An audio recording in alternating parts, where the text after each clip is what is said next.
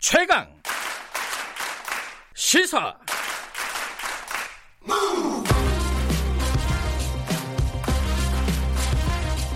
지금 여러분께서는 김경래 기자의 최강 시사를 듣고 계십니다. 네, 어, 오늘 오랜만에 뵙는 분을 한번 모셨습니다.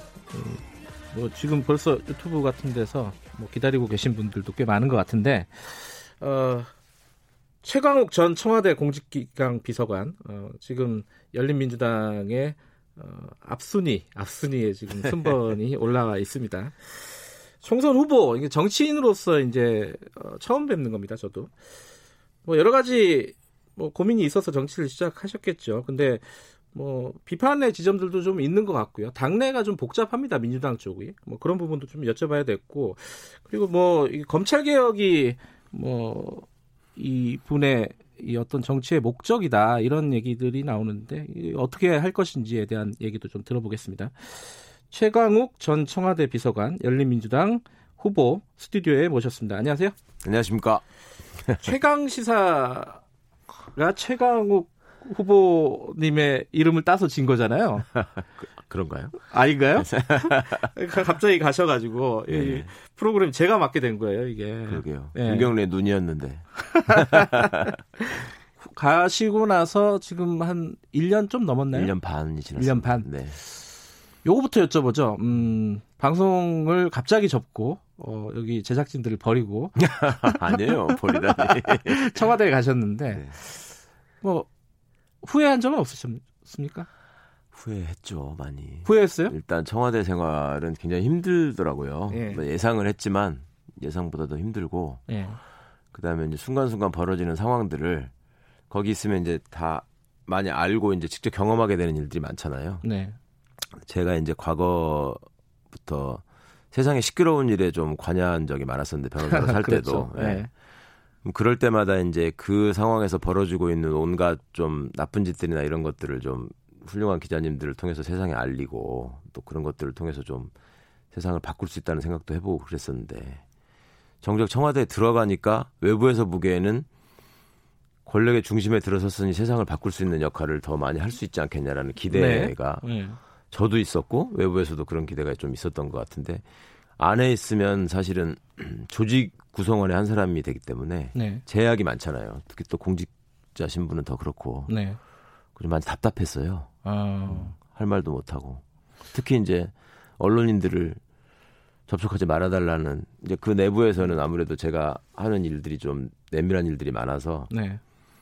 혹시 뵙게 되면 이제 오해 살 수 있는 또 발언이 있을 수도 있고 해서 아예 이제 연락도 못 드리고 그랬는데 그러니까 미안하고 그랬죠. 전화 연락이 안 된다는 네. 어, 여러 기자들의 네. 어떤 섭섭함 네. 많이 들었어요. 진짜 저 사람 아, 아, 그럴 줄 몰랐다 막 이런 얘기 청와대 가는 연락이 안 돼. 그래 어, 지금 이제 정치인으로서 선택을 다시 하셨습니다. 이게 음, 그런 어떤 답답함 때문에 선택하신 건가요? 이유를 좀 여쭤봐야 될것 네. 같아요. 답답함이 컸고요. 네. 글쎄, 뭐 저를 이제 정치인이라고 표현을 해주셨는데 사실은 굉장히 지금도 나, 낯섭니다. 그리고 이제 앞으로도 제가 정치인으로서 생각하는 방식을 좀 많이 배워야 되겠다는 생각을 좀 지금도 하고 있거든요. 네. 근데 그런 생각을 했어요. 그, 음, 제가 어쨌거나 그 안에 있으면서 일종의 그 표적이 돼 있는 셈이었는데, 음. 그 표적이 그냥 관역으로서만 제가 존재할 필요는 없을 것 같다는 생각을 했고요. 음. 그왜 표적으로 될 수밖에 없었는가를 좀 풀어서 설명을 해드리면 네. 좀 쉽게 이해하실 수 있을 것 같고 네. 지금 이 시대에 이번 선거가 어떤 중요한 의미가 있고 왜 어느 정도 다 이루어진 것 같은 검찰 개혁을 쟤는 계속 또 얘기를 하려고 하나 음흠.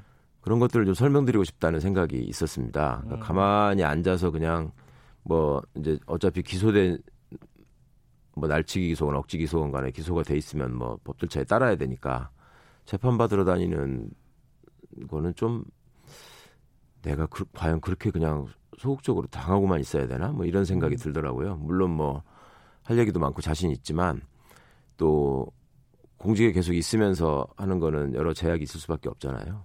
다른 사람들한테 누가 될 수도 있고 하니까. 네. 예. 어, 며칠 전에 주진영 같은 당 후보시죠? 어, 네, 예. 주지영 전 하나증권 대표가 저희 출연을 했었는데 네. 본인이 최강욱 후보를 섭외했다. 네. 어, 맞아요, 그거는? 그 저한테 저기 뭐 제의를 하시고 제안을 주시고 뭐 요청을 하신 분들 여기서 많았습니다. 네. 그거는 그, 그랬었는데 제가 이제 아 진짜로 어 국회라는 장에 들어가서 내가 할 일이 있을 수도 있겠구나라는 네. 생각을 하게 해준 분이 몇 분 안 되는데 그 중에 이제 대표적으로 주진영 선생님이 좀 많이 음. 의견을 주셨죠.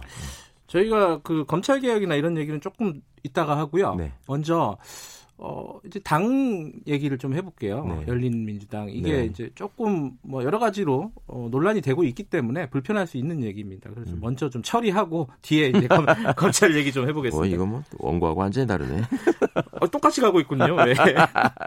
그 그 정치를 만약에 선택을 하신다면은 네. 민주당을 선택하는 게 네. 정도가 아니었냐 이렇게 생각하는 분들도 있을 거예요. 네. 더, 그러면 뭐 예컨대 어 민주당이 아니더라도 또 뭐 더불어 시민당을 네. 선택할 수도 있을 거고. 네. 근데 왜 열린 민주당이냐? 네. 어떻게 봐야 돼요, 이거는? 열린민주당이 후보를 선정하는 방식이 열린 캐스팅이었어요. 제가 선택을 한 게 아니고 선택이 된 음. 거였죠. 음. 선택이 된 거였어요. 그리고 저기 예, 더불어 시민당이죠. 네. 더불어 시민당이 이제 플랫폼 정당으로 처음에 출범할 때 네. 에도 뭐 저한테 직접 연락을 주신 분도 계시고 다른 경로를 통해서도 제안을 받았던 건 사실입니다. 네. 그런데 그간에 여러 곡절들이 있었잖아요. 네. 그 플랫폼 정당이 정리되는 과정, 네. 또 민주당이 참여하게 되는 과정, 그다음에 열린우리당이 출범해가지고 또 후보를 선정하는 과정 네. 뭐 이런 것들이 쭉 진행되면서 어떤 제 의지라기보다는 이렇게 말씀드리면 어떻게 생각하실지 모르겠지만 하여튼 아 요렇게 갈 수밖에 없는 상황이 돼 버렸어요. 그리고 음. 저는 그 처음에는 후보들의 후보들을 추천하는 열린 캐스팅에서 상위 그 추천을 받았다라는 네. 연락을 받고 아 뭐 그런 일도 있구나 하는 정도였는데 네. 이제 주진영 선생님 말씀처럼 이제 그분하고 얘기를 하다가 의기투합되는 면이 있어서 음. 결국은 이제 열린민주당으로 간 결과가 되긴 했는데요. 네. 그렇다고 제가 무슨 뭐 더불어시민당을 완전히 배제했거나 뭐 그쪽에서 뭐 저를 완전히 쳐냈거나 뭐 음. 그렇게는 생각하지 않습니다. 그런데 이제 지금 열린민주당 이건 뭐 최강욱 후보 개인의 문제는 아니고 네. 당의 네. 문제인데 네. 어, 지금 어, 더불어민주당에서 열린민주당에 대해서 각을 좀 세우고 있어요. 네. 들어 뭐 이해찬 대표 같은 경우에는 음. 참칭하지 마라. 네, 네. 그리고 뭐 문재인 정부 뭐 쉽게 말하면 뭐 이름 팔지 마라. 네. 이런 식으로 얘기한단 말이에요. 네. 열린민주당의 어, 남자 1위 후보로서 어떻게 생각하십니까? 대, 더불어민주당 대표께서 그렇게 말씀하실 수 있는 그것도 선거 국면에서 네. 그럼 충분히 이해가 갑니다. 왜 음... 그러셨는지는 이해가 가는데 네. 표현은 좀 과하셨던 것 같아요. 아, 그래요? 잠칙은 아니잖아요. 그리고 제가 열린민주당에 있고 뭐또 김의겸 전 대변인이 또 있고 뭐 그런 것들이 아무래도 좀 신경이 쓰이셨던 모양인데 네. 그렇다고 해서 저희가 뭐 그거를 소위 참칭하고 다닌다거나 참칭이라는 거는 가짜가 진짜인 것처럼 행세하는 게 참칭이잖아요. 네. 근데 그런 거라기보다는 유권자들이 저희들을 바라보면서 느끼시는 지점들이 있었고 네. 뭐 그거를 가지고 민주당에서 조금 뭐랄까 선거 전략상 민주당 입장에서는 좀 불편하다 생각했을지 모르겠는데 네. 뭐 결국은 뭐 정리될 얘기라고 생각합니다. 네. 어 선거 끝나고 나서 합치는 건가요? 이게 이건 정리 아직 안 됐죠? 어떻게 보세요? 그게 지금 뭐 정치 상황이라는 게 늘 변할 수 있는 거고요. 네.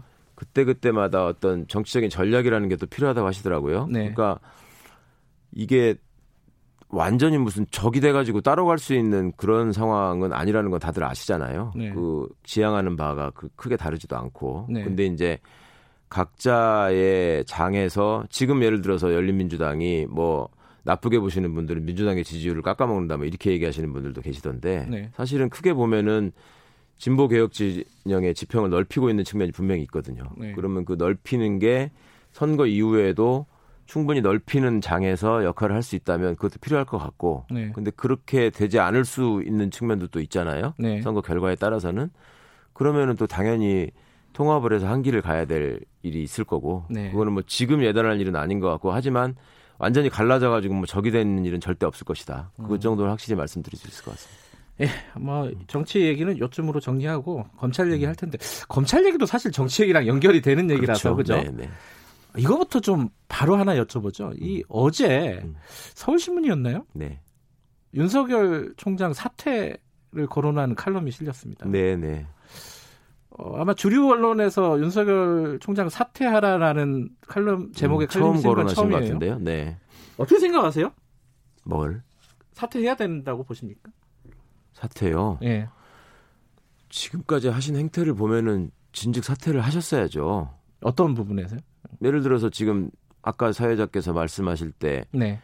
정치 얘기하고 검찰 얘기나 뭐 결국 연결되는 얘기고 비슷한 얘기다라는 취지 말씀하셨는데 그게 이제 정치 검찰의 현실이기 때문에 그런 거죠. 사실은 음. 검찰은 국가기관의 하나고 네. 그다음에 수사와 기소를 특히 이제 기소에 전념해야 되는 기관인데 네. 그간에 윤석열 총장이 취임한 이후에 보인 모습은 네. 취임 전에 이제 많은 성원과 기대를 받았잖아요, 사실. 그렇죠. 그 기대의 핵심은 뭐였냐면 좌고우면하지 않고 네. 진실을 찾아내고 네. 그리고 그 진실이라고 하는 것이 정의에 연결되는 그런 올바른 진실을 추구하는 강골 검사 이런 이미지가 있었잖아요. 그런데 그 이후에 본인 입장에서는 뭐 어떻게 변명하실지 모르겠지만 조국 장관 그 임명 과정, 네. 그다음에 그 임명 이후에 벌어진 개, 계속된 수사 과정 네. 뭐 이런 것들을 보면 가장 정치적으로 해석될 수밖에 없는 민감한 시기에 가장 비법률가적인 선택을 했고 네. 그리고 그 시점 시점마다 아주 정치적인 어떤 요구를 포함할 수밖에 없는 듯한 그 행동을 계속 했었거든요. 네. 그리고 본인 스스로 이거는 내가 결심하지 않고서는 할 수 없는 일이다라는 말을 공식 답변으로 국회에서 했단 말입니다. 네. 그러면 그 결과물이 지금 이제 공소장이라는 형태로 나와 있고 네. 그게 이제 재판이 진행 중에 있잖아요. 어, 일반 시민들의 입장에서도 검찰의 수사가 과했다라고 하는 점에 대해서 이의를 다루는 분은 별로 없는 것 같습니다. 그러니까 음. 내 삶에 과연 검찰 권력이 네. 저렇게 밀고 들어오면 나는 어떻게 방어할 수 있을까라는 점이 시민들이 자발적으로 나서 촛불을 들게 된 계기가 하나 있었던 것 같고요. 네. 그 다음에 또 하나 전문가들이 볼 때는 법률가들이 지금 와서 그러면 당시의 수사가 굉장히 정의롭고 올바른 것이었다라고 당당하게 여기 출연해서 얘기할 수 있는 사람이 있는지 음. 없을 겁니다 아마. 왜냐하면 네. 공소장의 품질 때문에 그렇습니다. 음. 그러니까 조국 교수의 공소장, 정경심 교수의 공소장, 본인의 공소장, 뭐 뛰어난 저까지 이렇게 보면은 진짜 우, 웃습니다 다. 예. 그리고 더 중요한 거는 검찰 내부에서 예. 이 수사에 참여하지 않고 조마조마한 심정으로 그 수사를 바라보고 있었던 수많은 검사들이 있을 거 아닙니까? 예. 어찌 보면 검, 검찰 입장에서도 초유의 일이 벌어지고 있었잖아요. 네. 그리고 명분으로 내세울 수 있었던 게 검찰이 사상 최초로 살아있는 권력을 친다 이런 명분을 세웠잖아요. 그렇죠. 근데 이거는 드러난 사실은 권력형 비리는 하나도 없었어요. 그리고 그러면 그렇게밖에 할 수 없었던 어떤 중대한 범죄들이 드러나고 이게 또 공소장을 봐도 명확하게 딱 떨어져야 되는데 네. 검사들이 보기에도 이게 너무 지금 품질이 조잡한 거야. 음. 그러니까 내부적으로도 아 좀 이건 진짜 아니다. 우리 네. 조직이 망가진다. 이런 걱정을 하는 검사들이 지금 굉장히 많습니다. 근데 그런 현실을 보, 면은 네. 검찰총장은 명백히 검찰의 수장이잖아요. 그리고 어찌 보면은 평검사들의 사표가 돼야 되는 위치에 있는 분입니다. 근데 그런 기대를 받고 갔던 분이 그런 역할을 제대로 하지 못하고 있다라는 게 제 생각입니다. 그 윤석열 총장이 임명될 때 적극 추천하지 않으셨어요 혹시 청와대에서 본인은?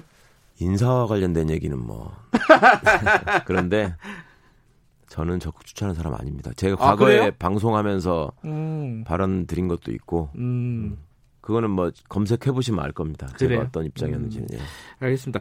본인 지금 그 조국 전 장관 수사 관련해 가지고 네. 어, 인턴 증명서 허위로 발급했다는 걸로 기소가 되셨잖아요. 네. 그것 어떻게 돼가고 있습니까 지금?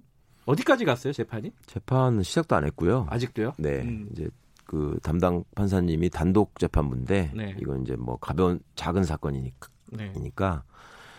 근데 이제 그 인사이동 대상자였고 네. 그분이 아마 지방 부장 판사로 승진하러 갈 대상자였을 거예요. 음. 그래서 선거 이후 날짜인 4월 21일로 첫 기일이 잡혀 아, 있고요. 아, 네. 음. 그리고 다들 이제 뭐뭐 뭐 허위 인턴 증명서를 발급한 혐의로 기소됐다라고 네. 하시는데 정확한 혐의는 제가 조, 조 장관 부부하고 짜서 입시 업무를 방해했다는 업무방해죄입니다. 음. 왜냐하면 허위 인턴 증명서 작성이라는 거는 그 말 자체로 범죄가 아니거든요. 아하. 허위 사문서 작성은 작성하는 사람의 마음인 것이지 그거를 형벌이 형법이 개입해가지고 처벌하지 않거든요. 음. 근데 이제 업무방해라는 죄명 자체가 너무 낯설고 이상한 거고 음. 하물며 그게 이제 전에도 보셨지만 무슨 조지 워싱턴 대 시험 업무를 방해했다라는 이상한 네. 구성을 하듯이 이것도 어거지로 맞추다 보니까 네.